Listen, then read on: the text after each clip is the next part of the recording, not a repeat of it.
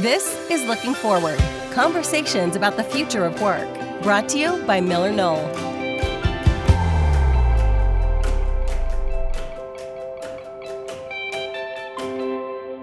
Hey, listeners. Today, I'm pleased to be joined by two of my close colleagues, Jolene DeYoung and Joseph White, as we talk about one of the most impactful ideas that we'll unpack this season inclusive design. Inclusive design isn't just for designers. It's a method of approaching the design of places or products or other things that moves beyond the concept of accommodating special needs and seeks to deeply understand the full range of human abilities to improve design for everyone. I know that might sound a bit theoretical, but we believe that this approach is key in transforming offices from being viewed as traditional or hierarchical or places of control to becoming wonderful places of connection that promote belonging. So, whether you work in real estate or human resources, interior design, or just somebody who really cares deeply about inclusion and belonging, I think you'll appreciate this introduction to inclusive design. Enjoy this conversation with Jolene and Joseph. Hey, my friends, welcome to the podcast. Hey there. Hey there. I'm excited for today for a couple different reasons. First, because it's really cool to have both of you on this. I've I've known each of you for years and have a ton of respect for both of you, but also because of this topic of inclusive design. One of, at least in my mind, one of the most important, interesting topics related to the future of workplace that not nearly enough people are talking about. So we get the privilege of maybe at least getting it on pe- people's radars and thinking about it a little bit more. But uh, let's just start with a little about you and what you do and how you got interested in this topic. Jolene, maybe you can kick us off. Yeah, thanks. Thanks for having me on here today. Uh, yeah, right now I am very busy keeping up with my very active boys, ages 10 and 12. And in my spare time, I do like to um, be an interior designer because I've been practicing that since about 2000, and it's primarily been focused on healthcare environments. Kind of what brings me here today and my role with Herman Miller, uh, being able to bring a healthcare lens or a lens of empathy to all the settings and design work that we do here at Miller Knoll. How I got into this really, or why I was interested um, in healthcare design, took root about 30 years ago working as a teenager in assisted living and nursing home kitchens. Um, as you can imagine, after about four or five years of bearing witness to living the end of your life in those types of environments, um, I can't help but to think it's got to be better than this. and at that time, I did know I wanted to go into design, and that kind of just put a fire in my belly of knowing that any design that I did, must enhance or improve the quality of life, especially for those that are aging or compromised um, or healing. So, all of that kind of fed um, into my thesis that I did in college. And that was around assisted living and the interaction with um, community. And then having that, of course, helped me land my first full time job in the largest healthcare um, architecture and engineering firm in the industry, uh, which I was able just to pour into designing spaces where working and caregiving and healing are all a priority and had to happen simultaneously. So that was a really interesting um, layering of priorities. And when I was doing that, when I was working there, I got to lead a lot of user groups. Um, and not only user groups of patients and family, but user groups um, of clinicians and doctors. And so that just gave me um, this lens to lead design with empathy. Moving on from there, that's what led me working with Ryan. Uh, I started when I jumped ship from the A and D firms. I connected with Ryan and I was able to work on a project that he was working on where we were leaning into the universal design principles and trying to apply them to our own office environment um, to help those that have uh, mobile limitations. That's where that started, and um, where this I got really excited knowing that was back in 2014. So this was a long time coming of just getting excited around this topic. And fast forward to now, in the past, you know, three years, really, I just had a sense of urgency around using this lens. And that's when I think I started coming to, to you both of, you know, realizing I mean, before the pandemic, there was already a heightened awareness of cognitive differences and diagnosis on uh, with autism um, and all this social emotional learning programs that were happening in schools and in colleges. And i remember thinking if we're equipping our kids um, already in school um, and to launch them into the working world uh, we cannot fail them when they reach to the workplace. So that gave me a sense of urgency and then as well as the pandemic there was so much that happened with the pandemic and I don't want to dismiss what we lost because there was so much we lost, but I think that we can agree that we've gained a new lens to see. And what I've been seeing, you know, I got a glimpse of seeing those that were more compromised, and we've all been stretched to think outside the box. Um, not sure if there's a box anymore, uh, but really leaning into understanding like how we live our lived lives physically and mentally. And we saw this happen in healthcare right away. All of a sudden, healthcare had to take up the telehealth models. And now, all of a sudden, we're getting more healthcare access to more people. Also, we're getting just food and groceries to the curbside. That's getting more access of food to more people. So I just felt like now was this time. Um, you know, I heard this great quote doing doing some of this research it says only out of extreme conditions and chaos comes innovation and creativity. And I just felt like because all what's happened in the past couple years, this is just giving us this lens to maybe lead with empathy in design well, I think you and I are probably coming up on 20 years of knowing each other. I've always known that you've had a passion for empathy in design. And of course, I met you as a healthcare designer. I didn't know that this started for you even earlier in high school, but it's been awesome to be able to work together first at Herman Miller and now within Miller Knoll. And that that experiment or that that series of of kind of explorations we did in 2014 to me really kind of kicked off officially in some capacity more of a focus on what is sometimes known as universal design we've adopted the term inclusive um, they're related and we won't get into the details just now but um, it's been awesome to have you as a partner throughout so joseph I get the privilege of working with you too, man. tell tell everybody about you and what you do and how you got interested in all this. Yeah, for sure. Um, thanks. I'm very happy to be here. So, I'm director of design strategy for Miller Knoll and specifically focus on place design research. Um, that's really uh, designed to help us understand better the relationship between human behavior and the built environment. And this is a journey I've been on for a long time throughout my life. Um, growing up in in the South in Georgia, somewhere in between the foothills of Appalachia and the suburbs of Atlanta, every Sunday with my family, we'd go to church, and then we'd go. You know, this suburban construction boom, we'd go to these subdivisions that were under construction.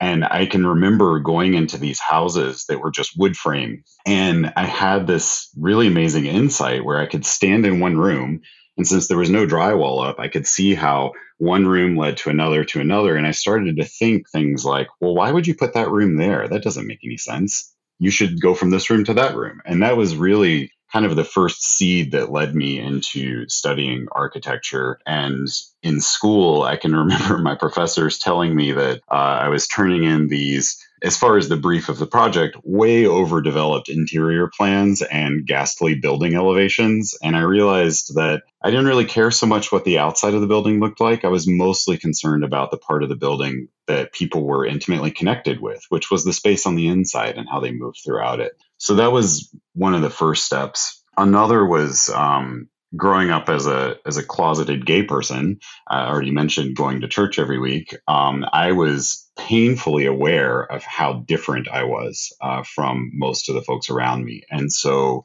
I had this laser focus on environments and relationships with people and was keenly aware of anything that might make me stand out. So I was always looking for the spaces in between where I could fit comfortably and the spaces where I could move to the foreground without risk of exposure. And so that really heightened my awareness of, of moving through space. As I moved through school and got into professional practice, um, I you know, started in architecture, moved to interior design, and when I got into the working world, you know, I was quickly given new projects where I would be told uh, the name of a company, head count, how many private offices, workstations, conference rooms, things along those lines, and then told to generate uh, a space plan. Um, and I that just left me feeling so unsatisfied uh, about is this actually helping the people? Realizing that I needed to know more about the people that I was designing for, other than head counts and sizes of boxes to put them in, and wanted to ask more questions. And that pushed me outside of uh, you know interior design proper and more into what's now called design strategy, which was about learning to ask better questions. Because if you just ask someone, "What do you need in your space?" it can be hard for them to answer that question if you're not focused on space as part of your profession and dealing with it on a regular basis. So, this idea of asking better questions, really understanding the relationship between people and their environments, and creating spaces that help people feel comfortable um, so that they can interact with each other in those environments in a way that's more successful. That's really what's driven it all for me um, throughout this journey. I love hearing your stories, particularly given how closely I work with both of you. Uh, and it's been such a cool thing because I don't have a design background to work with folks like you and be able to dive into topics like this, specifically as we turn our attention to inclusive design. I think uh, again, I don't come from an interior design background. I think there's generally a mentality that we should accommodate people with unique needs. But inclusive design feels like a significant mindset shift beyond just accommodation or doing, I hate to say it this way, the bare minimum to make sure that we meet Americans with Disabilities Act requirements, et cetera. Maybe Jolene, you can start off by by helping us understand what sort of a mindset shift has to take place to get really to inclusive design. Yeah, for sure. Exactly like what you were just saying is this is beyond accommodation. And as we all know, we've been doing the bare minimal. Um, if you think about walking into any lobby or reception space, there's usually just the one spot for a wheelchair user. And so um, I really think there is a shift happening to, to think beyond that to use that whole um, wheelchair user and circulation as an example, I mean, we think about accessibility and the requirements, and typically it's just checking the box. And when we check the box, it's like we add a corridor here or we add this type of pathway, but it ends up being a, sa- a separate pathway from the common path and therefore isolates the user even further. so it doesn't even, it's a it's yes accommodating but it's still isolating or excluding them. And so what we want to do is move this from checking the box to maximizing the utilization of the accommodation. And so what i mean by that is think about circulation and let's think about all the things that we already know that are good for corridors, let's say in businesses or corporations or larger buildings. We've already learned that our connection to nature um, is needed. And a lot of the times now we're putting corridors along the exterior so that we maintain that, that connection to nature. We also know that we want corridors to be wider, not necessarily for those with walking devices or wheelchairs, but we have a lot of data around people that are hard of hearing or deaf, and they're using sign language to talk.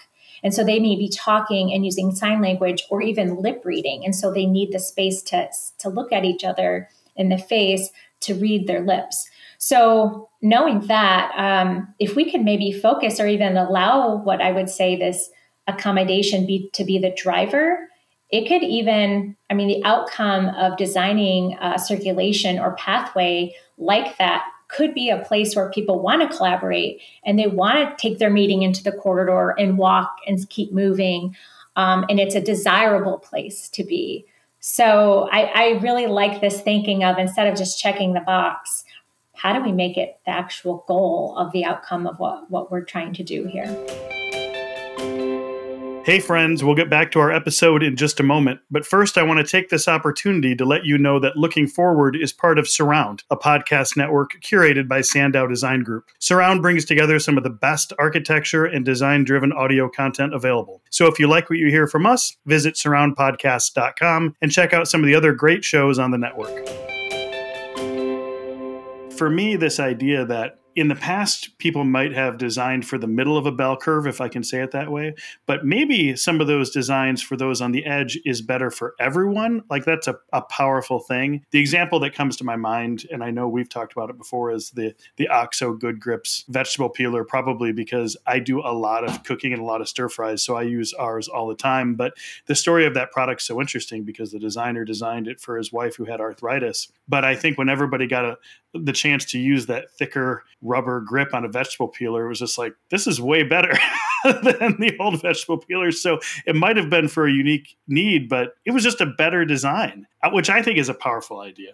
For sure. And I think that that's absolutely part of it. But one of the other parts of the mindset shift, and this is something that we're seeing happening more broadly in the A&D community, is the participatory nature of design, bringing the users into the design process. And I think when you look at a phrase like inclusive design, in, including the users in the design process is really key. I think that's one of the differences between, you know, a universal design mindset. I think back to early in my design career, you know, getting my hands on a an Americans with Disabilities Act, you know, design guide, um, or you know, larger organizations have these types of guides as well, and these can be, you know, hundred, multiple hundreds of pages of documents of guidelines, and those are great. It's great to have that body of knowledge, but this understanding or this thinking in universal design around the end product that you as a designer have considered everything that needs to be considered to create a perfect end result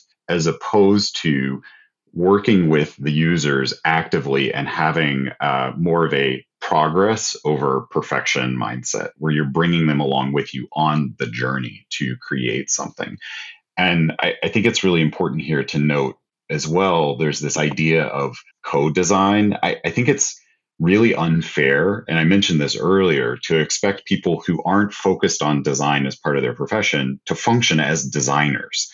So that's not the goal. The goal is to engage them in dialogue and feedback, and you as a designer should be the guide for that journey. But the journey is not complete if you go on it by yourself. You have to bring that person along with you, and you've got to reach the mountaintop together. Yeah, it's also worth noting that as as organizations are more inclusive in terms of getting people involved in the process of thinking about their environments and how they help them. This is not just about physical disabilities right? This it includes it certainly, but inclusive design can go way even beyond disabilities. Period. Right? It, absolutely, and I think you know that touching on that word disability is another part of the mindset shift here, in that this isn't about designing for disability, but it's designing for perfectly natural variations in the human condition. And you know acknowledging that that's a broad spectrum. And you know i hope that we'll get into this a little bit later in the conversation around the business imperative for this. But we know around um, how innovation works the more perspectives that you have included on the front end the better your output is uh, on the back end and if we're not creating conditions that allow for more perspectives to be included, different perspectives than the one that you have yourself, you're not going to get as good of results. Um, so that's really key as well. You know, this notion of acknowledging these variations as natural and not um, something that is uh, extreme or special, requiring uh, special accommodation, if you will. Well, this is, uh, you know, one of the things that gets me excited here is that I do hear more conversation about this broader array of conditions, broader group of needs. I love that there's more attention being paid to neurodiversity as an example, but I think there's always this balance, isn't there, between recognizing that you should, as best you can, understand the full range of human condition, but we're really not just designing for one. We're trying to ideally create a design that serves as many as possible by understanding some of those unique need sets.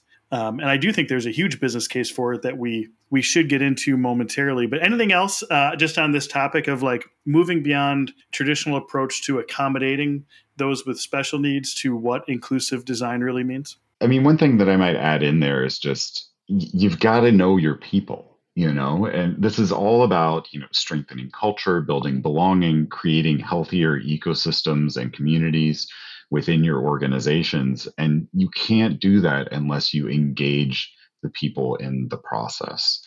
And that's something that, uh, you know, we're seeing, uh, particularly now, a lot of organizations hesitate with. I hear things like, well, no one's in the office, so we can't survey people. I, I don't understand that that sentiment. Reach out, call somebody, you know, send a message.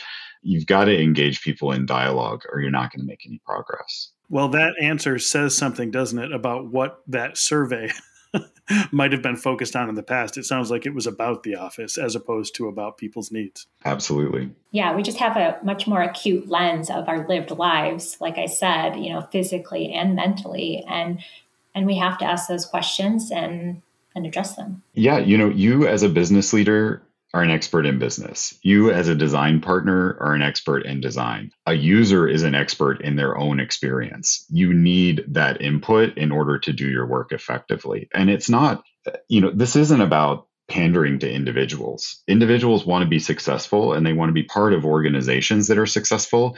So, this is all about articulating how it benefits the business or the organization, the university, the healthcare system as a whole. People want to do that. So I think that it's actually a sign of deep respect by engaging that person in dialogue around how they're going to help move your organization forward. And it's not just about you know trying to make sure that everyone is coddled and comfortable but how can you put them in the best possible position to engage and um, put forward something of meaning that they can feel good about? I think you're putting your finger on something else too, which is when you do start asking people about their needs, sometimes you feel on the hook for like delivering. But the more you ask, the more you understand the broad sets of needs and the broad patterns that are underway. And for those organizations that maybe do feel like they're in a little bit of a limbo in terms of like the return to office is happening slowly, not exactly sure what they're doing with their real estate portfolio. Really, is there anything better that an organization could do relative to workplace than simply engage a broader set of users and conversations about their needs, their work, to try to have a better understanding of that broad range of conditions. They might not call that inclusive design, but that's exactly what what it's getting at. Well, and that's in season two. One of you, I, I don't remember which person, maybe you will. Um, there was something that was said around you hired that person for a reason, for some specific value that you saw that they could contribute they agreed to join because they wanted to contribute that value and be paid for it. There's nothing wrong with framing the conversation in those terms. Hey, let's check in. Remember when we started this relationship, we talked about this. How can we make sure that we're giving you everything that you need to do that in the best possible way? That's different than saying, hey, what do you need? It's a subtle difference, but it's a powerful difference, framing it in the context of the organization. Well, as you alluded to earlier, I think there's a huge business case for this. And in several episodes, actually, I think throughout season one and two of this podcast, we've we've gotten to kind of like this point of view that long term, if people can in fact be productive, at least to some extent, in a wide variety of locations, the core reason to have offices, to have a corporate real estate portfolio, is, is as much around creating places for belonging and healthy communities as it is anything else. That's the return on those real estate investments, right? So the thought of including more people and having more people feel like this space is for them to me feels like a really direct connection to the ultimate goal of why that portfolio exists. Yeah, let me just um, run through a quick little cascade of some some stats here uh, related to that point. So, looking at numbers from Boston Consulting Group, 81% of employees who report that their work culture is inclusive are happy in their job. Looking at uh, stats from BetterUp, um, when managers are viewed as inclusive, employees feel 2.7 times more committed to their organization, 3.4 more times. Uh, times more uh, satisfied with their job and 3.4 times more engaged in their work. Gallup year over year through their Q12 engagement surveys and their state of the global workplace reports consistently report on the benefits of engagement, yielding higher profitability, higher productivity, better customer engagement, and lower turnover, lower absenteeism. I mean, the, the stats are there from many, many different sources around the importance of engagement, how that benefits people, how that benefits business. Um, and these physical environments are really a great place um, to focus on to enable that level of engagement. Not only the physical environment itself, but the process of creating it is tremendously valuable. Just asking someone, including in that in that process, is a great driver for engagement. Yeah, quote that I just read and maybe even sums up a book I just read called Bias Interrupted by Joan C. Williams. It was published by Harvard Business Review. I mean, she says people need to feel like they belong to do their best work. I mean, that's the bottom line. Um, and what Joseph's talking about. And do you think people, I don't know that I've ever asked either of you this so directly before, but do you think people come into different office environments and are cognizant of whether or not that space is or is not designed for them or do they feel excluded based on some sort of physical design characteristics? Or how do you think this manifests for most people when maybe the space isn't actually inclusive but i don't know that anybody might immediately jump to that conclusion when they walk in? You know what i mean? I, I mean i definitely can see uh, examples in environments like that. Um, you know there's a big push now rightly so to create more spaces for community socialization within workplace um, and looking at how that dynamic plays out is really key. You know, if if that environment is designed like a stage where everyone's on display, that's certainly going to alienate a broad set of users. But if that environment is designed um, much more um, like a uh, oh my gosh i'm thinking of um, dr sally augustin here. She's a, an environmental psychologist that we work with a lot but she always she likes to talk about a meadow as a metaphor. And so yes you have this open grassy area but you've also got the kind of fringe perimeter of trees and plants along the edge. And you know when you go into a really great urban park you can just look and see how people interact. That yes, there are some folks that are right in the sun, right in the middle. But when you look along the edge, there are lots of people that are tucked kind of either deep in the shadows or dappled light and shade. And so you create these moments where people can move to the center, move to the edges, in and out in a very fluid fashion. So when you think of that social space in your work environment, do you have partially shielded spaces where people can still get a sense visually of what's happening? But they feel protected um, if if they need that and they want that.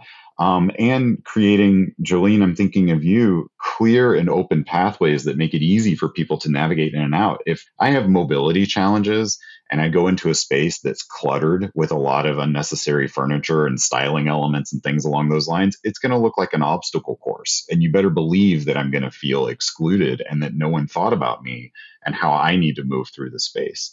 So those are just a couple examples, but there are many around how the environment can send really powerful signals unintentionally in most cases. Yeah, even thinking about um, cognitive barriers or social barriers, you know, the ways we talk about that in the built environment um, is look at your signage and wayfinding. Can it be done with pictographs rather than words? This isn't only just for people that might not speak that primary language, but it's for people that are dyslexic we do have research by Dr. Sally Augustin that um, it says that 20% of the population experiences dyslexia. So that was pretty surprising to me. And we don't typically talk about that. You know, another barrier, what you were saying, like you walk into a space and it, it might feel like, not sure if I belong or is it pretentious? Like thinking about the things that are mounted on your walls images of people or their status symbols that kind of signal pretense or does it curtail to one culture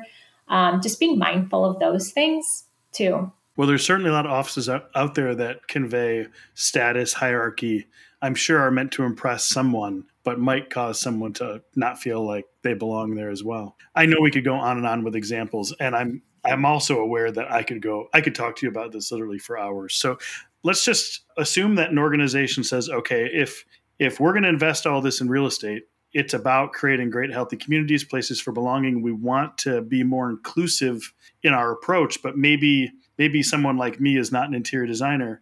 How would you suggest someone begins? You know, whether it's someone who's actually in the facilities and real estate team or maybe human resources or someone else, like what's a good starting point? Yeah, that's a great question. Um, you know, I, I, mentioned earlier those, you know, 100 plus page handbooks. Um, there are all sorts of resources and information ranging from building codes and standards, best practices in design, advances in neuroscience, building certifications like um, WELL, LEED, um, you name it. There's a, an ocean of information that you can quickly begin to drown in. And this is something that you know, Jolene and I started looking at um, quite some time ago. And what we developed were these three guiding principles or lenses that at a high level capture much of the spirit of those documents. And so as team leads, as business leads, um, the idea was that this gives you information that you can use to set expectations when working with your design partners and folks that have access to all of those details and resources, which are helpful, but maybe not so helpful for you in, in the context of doing your job. Um, so, those three lenses are go beyond barrier free. And this is really about that notion that it's beyond just physical disability. So, this is physical, cognitive, and social, um, looking at that broad spectrum of human experience. You want to eliminate barriers from all of those. The second one is uh, make it intuitive and desirable. And this is really acknowledging that our, our senses subconsciously read the world around us. So, in other words, we feel before we think. So, making sure that you're including sensory inputs within your environments that send the right messages that make that space feel easy and intuitive, but also desirable, that people want to be there, that it's giving them the feelings that they're seeking out. And then the last one, advance autonomy and achievement this one is really key. So, and this comes, you know, way back from our Herman Miller brand, some research that they did in development of the Aeron chair, findings that an environment can strengthen the resolve and improve the abilities of people, and that many people will expand and strengthen their own abilities with help. So, the environment can provide that help. And there's a concept in nursing here that uh, is referred to as self efficacy. And the way that I interpret this is like you want to avoid the greenhouse effect. So if you have a, a beautiful tropical plant, um, Ryan, you're in in Michigan there, so you know what winters are like. If you have a beautiful tropical plant growing in a greenhouse in ideal conditions, and then you move that plant to the outside, guess what? It's going to fail pretty fast because it hasn't had to expose itself to any of those conditions. So you want to make sure that you're providing support in a way that it, uh, it enables people to to go out and strengthen their own skills. So those three lenses go beyond barrier free, make it intuitive and desirable, and advance autonomy and achievement are a really great way to guide early discussions on on moving forward with these topics. And you've you've I think gotten those principles to the point where they can really be applied at an interiors or even at a furniture application type level. And I've been observing now for a long time that both of you have put these uh, principles into practice in your own work too. Anything to add, Jolene, in terms of um, how those principles either have affected your approach to design or specific ideas about any of them that Joseph mentioned that you'd want to elaborate on? Yeah, under the going beyond barrier free, we kind of talked about that already with understanding how to go beyond that accommodation. Also, just emphasizing how the well building standards um, are a good resource as well. Um, it's really interesting. They do spell out saying, provide buildings that are accessible, comfortable, and usable for people. I think that's the key word is usable, and, and we've kind of missed missed that and um, a lot of our past accommodation design. Under make it intuitive and desirable, right? I mean, right off the top of that is I feel like when we talk about um, universal design or designing for function, all of a sudden we have like this mental roadblock of it's not going to be attractive or it might be it's going to look ugly. Like we have to get rid of that um, association i feel like in order to uh, move forward with this. But more so with environments specifically of making it intuitive and, and desirable. Again joseph and i have worked on some principles but you know, one to understand is in your workplace, you really want to reduce tension and, anxiety right now. And there are resources out there to help you understand like that warmer colors tend to foster a psychological safety and cooler colors can help cognitive capabilities and warmer colors welcome interaction and boost moods. So there are uh, resources out there like that to even help to that detail. And then again, the advanced autonomy and achievement, going back to my thoughts about these kids being equipped in school and launch them in, in the workplace. And we can do that by giving them choice of posture or choice of environment um, so that they can go and retreat and recover. We kind of think about this in healthcare already with a lot of clinicians um, when they need a place to retreat and recover when they do their job. So um, giving giving spaces, intentional spaces like that, uh, will really help. This this notion of choice is really important on that last one, and to to maybe put a finer point on that, it's this notion of purposefully designing multiple modes of engagement or multiple ways to do something. That's another way to think about providing choice where, you know, the, if the goal is to get from point A to point B, making sure that there are multiple paths or options to choose. And those those options may be articulated differently. Or jolene's example earlier with signage where you may be using pictograms words um, and color as a way to you know inform wayfinding. But when you're designing those multiple modes of of achieving a certain task in what that allows is not only that choice but that sense of autonomy you know in terms of someone deciding the best way for them but also it gives people the ability to try new ways to get things done and all of this starts to prime the pump in the mind for um, spurring creativity innovative thinking when you're designing that into the place. So the way that you actually navigate and move throughout an environment starts to function similarly to a gym, you know, where you may be going through and doing circuit training to train different muscle groups in your body, but you're engaging more in a, a, cognitive capacity. Well, I think a lot of organizations have been thinking about more choice and variety in their workplace in recent years, but maybe just to to accommodate the fact that work has grown a bit more varied, but to be really purposeful and inclusive and helping people with a wide variety of conditions that approach work and their experiences differently is a is a broader aspiration, but so in line with what I think people have already started to do. And Jolene, I'm so happy that you actually said this doesn't need to be ugly. I'm paraphrasing what you said, but I do think accommodation has historically conjured up images of big bars and in stalls and bathrooms or in showers. And I've seen from from both of your work that inclusive can be really beautiful. So I feel like just in the interest of time, we need to transition towards a close. Although I feel like in some ways we've just scratched the surface. I do want to uh, put in a little bit of a plug, which I don't think I've ever done before, that MillerKnoll has taken these principles that uh, Jolene and Joseph and other collaborators have created and actually worked them into a helpful foundational point of view on the future of work and workplace that we've just called Designing a Better Tomorrow. Um, we'll link as we share the podcast to an article on LinkedIn, or there's actually a full presentation that that our folks uh, locally can give. But what you both have done at least for me and I know for many others has have gotten us excited about applying these principles, which can seem very confusing and broad when you look at the full range of them in a practical way, so that we help everyone start along this journey towards much more inclusive and ultimately much more impactful environments that simply produce a far better return on those real estate investments. So I want to thank you for for your camaraderie and, and your contributions and appreciate you spending time with all of our listeners today. Thank you, Ryan. Yeah, thanks. This was awesome.